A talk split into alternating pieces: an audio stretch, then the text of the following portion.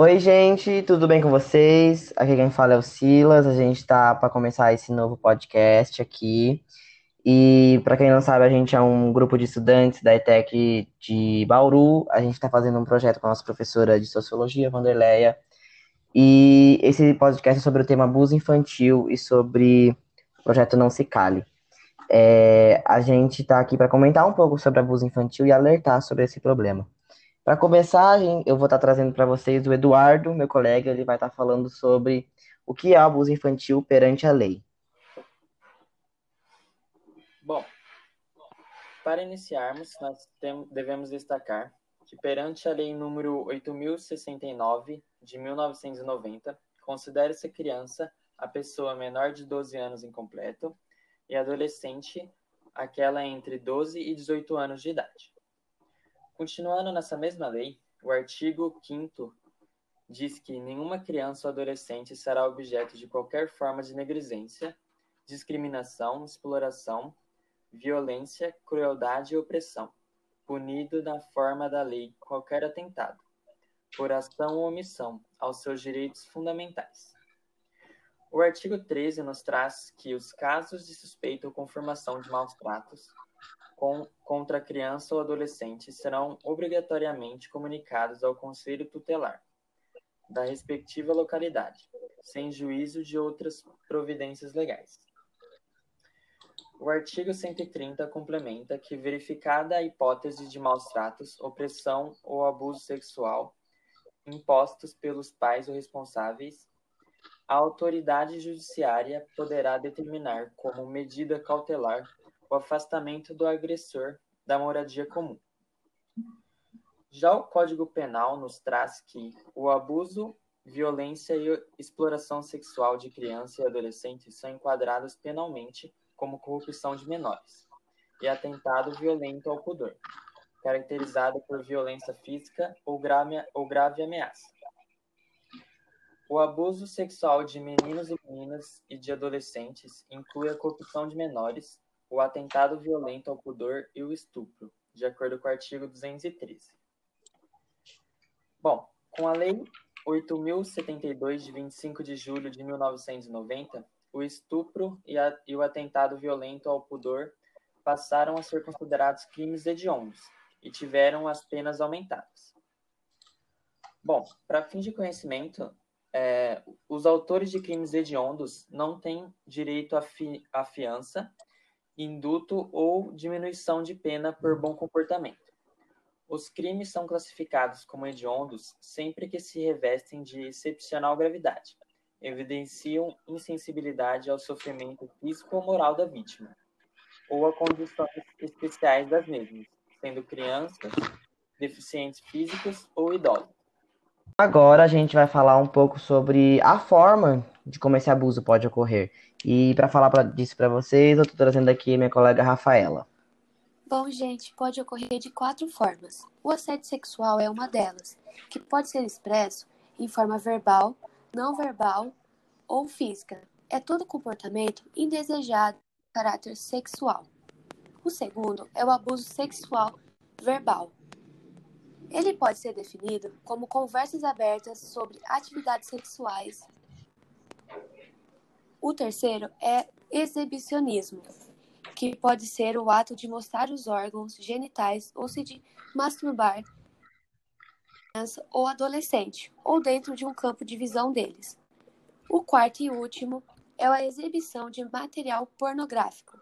Geralmente, a pornografia é classificada como uma forma de exploração sexual de crianças e adolescentes, já que o objetivo dessa violência é a obtenção de lucro financeiro para o agressor ou de abuso sexual em contato físico.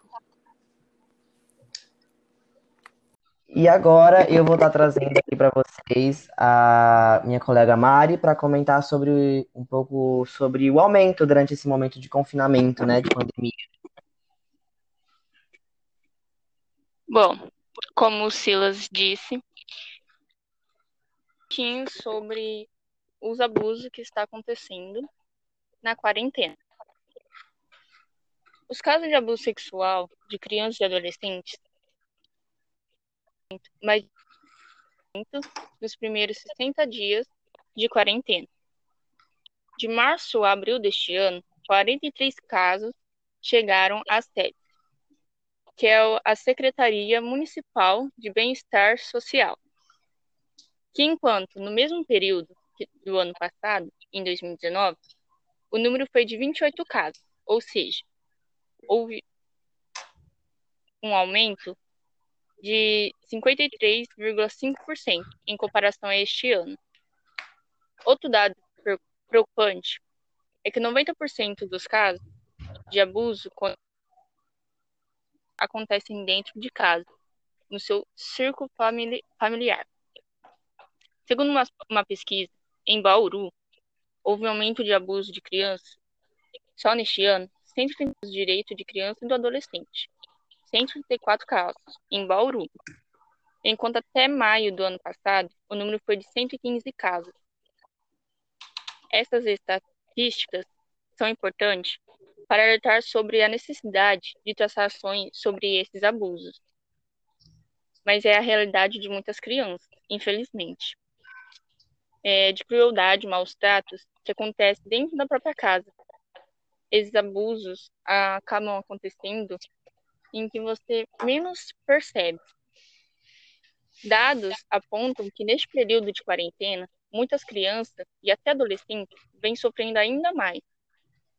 A advogada e presidente da Comissão da Infância, Juventude e Adoção da quarta subseção da OAB de Rio Claro, Maísa Cristina Nunes, afirma que as crianças e adolescentes são portadores de direitos fundamentais, que asseguram, inclusive, o direito de não sofrer abuso e exploração sexual. Mas, no entanto, os seus direitos violados com a quarentena. O número dos abusos estão crescendo cada vez mais. É algo que não dá para explicar.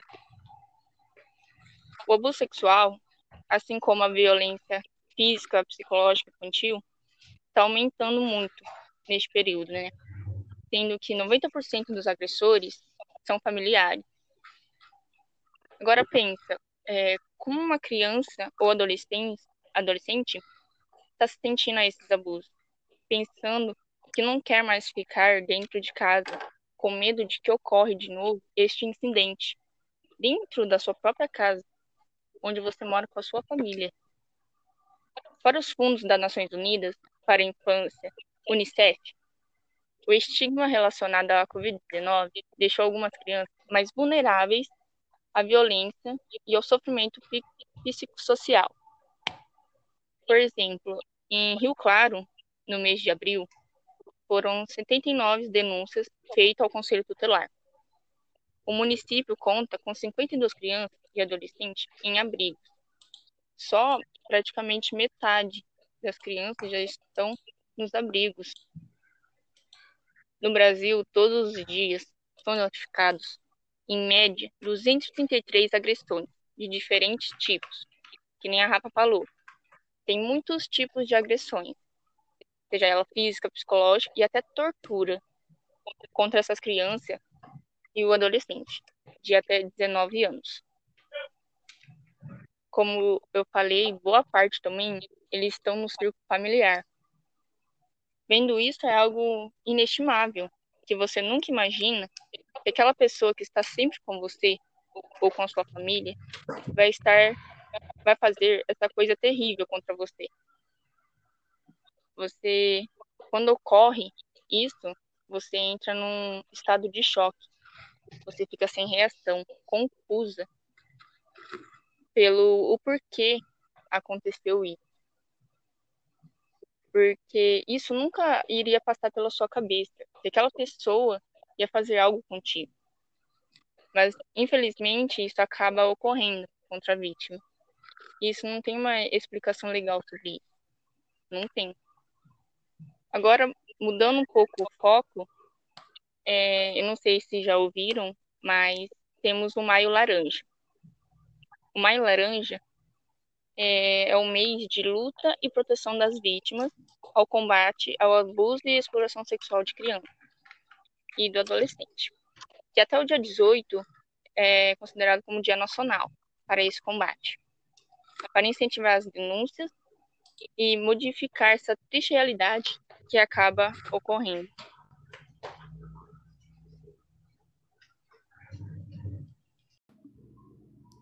E agora, para falar um pouco mais sobre os traumas e problemas que isso pode, que esse abuso pode acarretar no nosso, na vida adulta, eu vou trazer aqui para falar com vocês a minha colega Isis.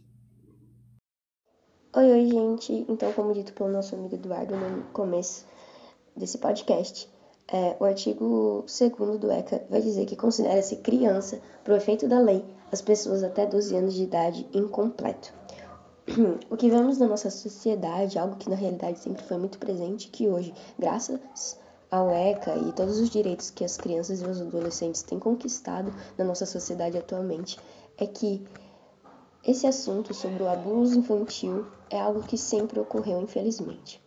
É algo que nossos avós, tios mais velhos ou até nossos pais é, sempre relatam é que crianças eram normais, na realidade, crianças casarem é, com pessoas mais velhas antigamente.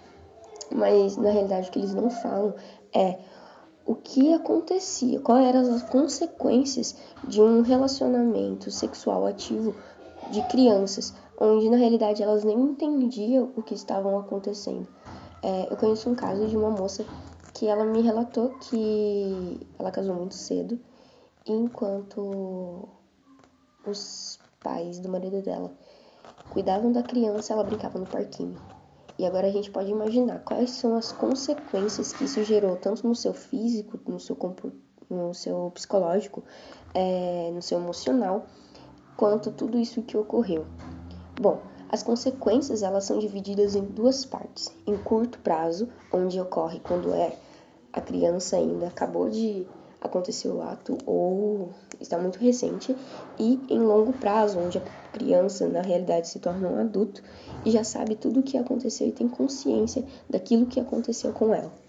Em curto prazo, a gente pode ver é, indícios que são divididos em cinco, sendo os físicos, onde a criança tem pesadelos, problemas com sono, mudanças de hábitos alimentares, perda do controle, os comportamentais, onde a criança acaba tendo condutas suicidas, de autoflagelo, hiperatividade, diminuição no rendimento acadêmico, os emocionais, onde há um medo generalizado pela parte da criança, uma agressividade, é, uma culpa e uma vergonha por parte da mesma, além de isolamento, ansiedade, depressão e baixa autoestima que a criança acaba tendo com esse abuso, além também de uma rejeição com o próprio corpo, porque a criança acaba se sentindo suja. Sociais, ela acaba tendo um déficit de habilidades sociais, uma retração social e comportamentos antissociais. E aí a gente chega no indício 5, que é um indício sexual, onde a criança tem um conhecimento sexual precoce e impróprio para a idade, masturbação compulsiva, exibicionismo e problemas de identidade sexual. Agora, em longo prazo, ainda tem esses cinco indícios, mas aonde a criança depois se torna adulta e consegue identificar o que aconteceu, tem a consciência do que aconteceu com você, os sintomas são muito piores, pois é, nas físicas elas acabam tendo dores crônicas gerais, hipocondria ou transtornos psicomáticos, alteração do sono e pesadelos constantes, além de problemas gastrointestinais e desordem alimentar. Nos comportamentais, elas acabam tendo uma tentativa de suicídio muito grande, pois a depressão e a ansiedade, onde é um problema emocional, acaba sendo severo, além de uma baixa autoestima, dificuldade para expressar os seus sentimentos, sendo eles em relacionamentos familiares, entre amigos ou até em relacionamentos amorosos.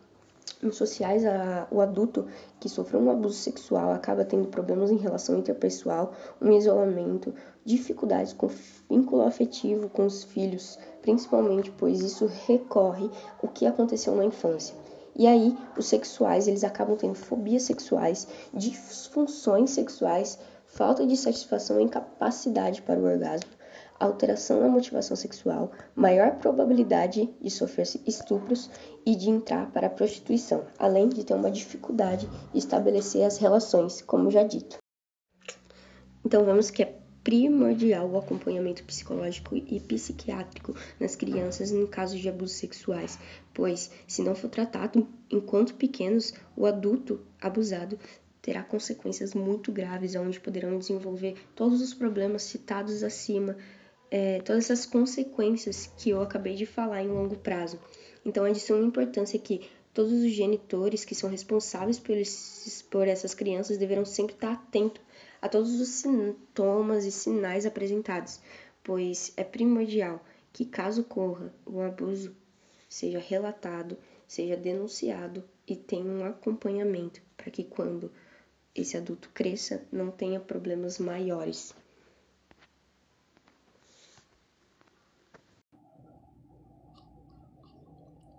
Bom, e por fim, eu vou falar um pouco sobre como você evitar esse abuso ou como combater da forma que você puder. Um dos das maneiras de você prevenir o abuso sexual infantil é você conversar com a criança e explicar sobre os limites do corpo dela e de outra pessoa, explicar as partes íntimas, que nem tudo é para a pessoa tocar, que tem parte que é só dela, que é íntima dela. E explicar os limites do corpo, que se ela não se sentir confortável em sentar no colo de alguém, ela não deve sentar no colo de alguém. Se ela não se sentir confortável, ela não deve fazer aquilo. E também você tem que incentivar a criança a falar com você, a conversar. Você tem que sempre buscar essa conversa com ela, sendo você um, um conhecido dela, o professor, o parente, qualquer coisa. Você tem que conversar com ela sobre isso. Você tem que buscar fazer com que ela sinta segura de conversar com você sobre isso, se ela precisar, se ela estiver passando por isso. É... E aqui tem alguns possíveis sinais de abuso, que é para você ficar atentos é, como a criança pode estar reagindo a esse abuso e você pode ficar atento com isso. Alguns comportamentos que pode acontecer é a irritação, ansiedade, dor de cabeça, é, rebeldia ou raiva, a depressão, quando a criança fica muito introspectiva, fica muito na dela. Os problemas escolares podem acarretar também e pesadelos é um dos sintomas também disso. E é isso, você tem que combater esse esse abuso sexual da forma que você pode. Eu estou usando o exemplo de criança, mas não só criança sofre abusos, qualquer pessoa de qualquer idade, no caso o jovem, adolescente até 19 anos também precisa dessa conversa, você precisa buscar essa conversa. E um dos melhores lugares para você incentivar essa conversa é na escola, então uma das coisas que você poderia incentivar na sua escola é a conversa sobre isso, iniciar projetos sobre isso, sobre uma coisa mais íntima do aluno com o colega ou com o professor, dele se abrir e contar sobre o que está acontecendo. E assim como a Mari disse, do Maio Laranja, onde você pode iniciar projetos e tudo mais. E também, por fim, você. Caso você esteja ciente de um abuso infantil e você queira denunciar, é só ligar 100 100. É, 24 horas por dia o atendimento você pode denunciar e é o melhor a se fazer. É, você pode achar que ao manter isso em segredo a criança vai estar tá melhor, não vai estar. Tá. É, o melhor é você denunciar e ajudar essa criança. Porque uma criança é potente a qualquer coisa, ela não vai conseguir sair de lá sozinha, ela precisa de ajuda. E como a Isis disse, muitas coisas se acarreta depois, muitos traumas. Então é melhor você ajudar essa criança a superar isso da melhor forma possível, sabe? Então é isso. É... Espero que você tenha gostado desse podcast, que ele tenha sido informativo para você. A nossa nossa vontade é que ele seja a porta para você começar a falar mais sobre isso, para você incentivar mais a falar sobre isso, porque não pode se calar para esse problema. É um problema que acontece há muitos anos e não vai parar enquanto a gente não combater ele. E é a violação de um direito infantil, então a gente precisa combater ele. Espero que vocês tenham gostado, seja informativo, espero que ajudem quem você conseguir. Muito obrigado.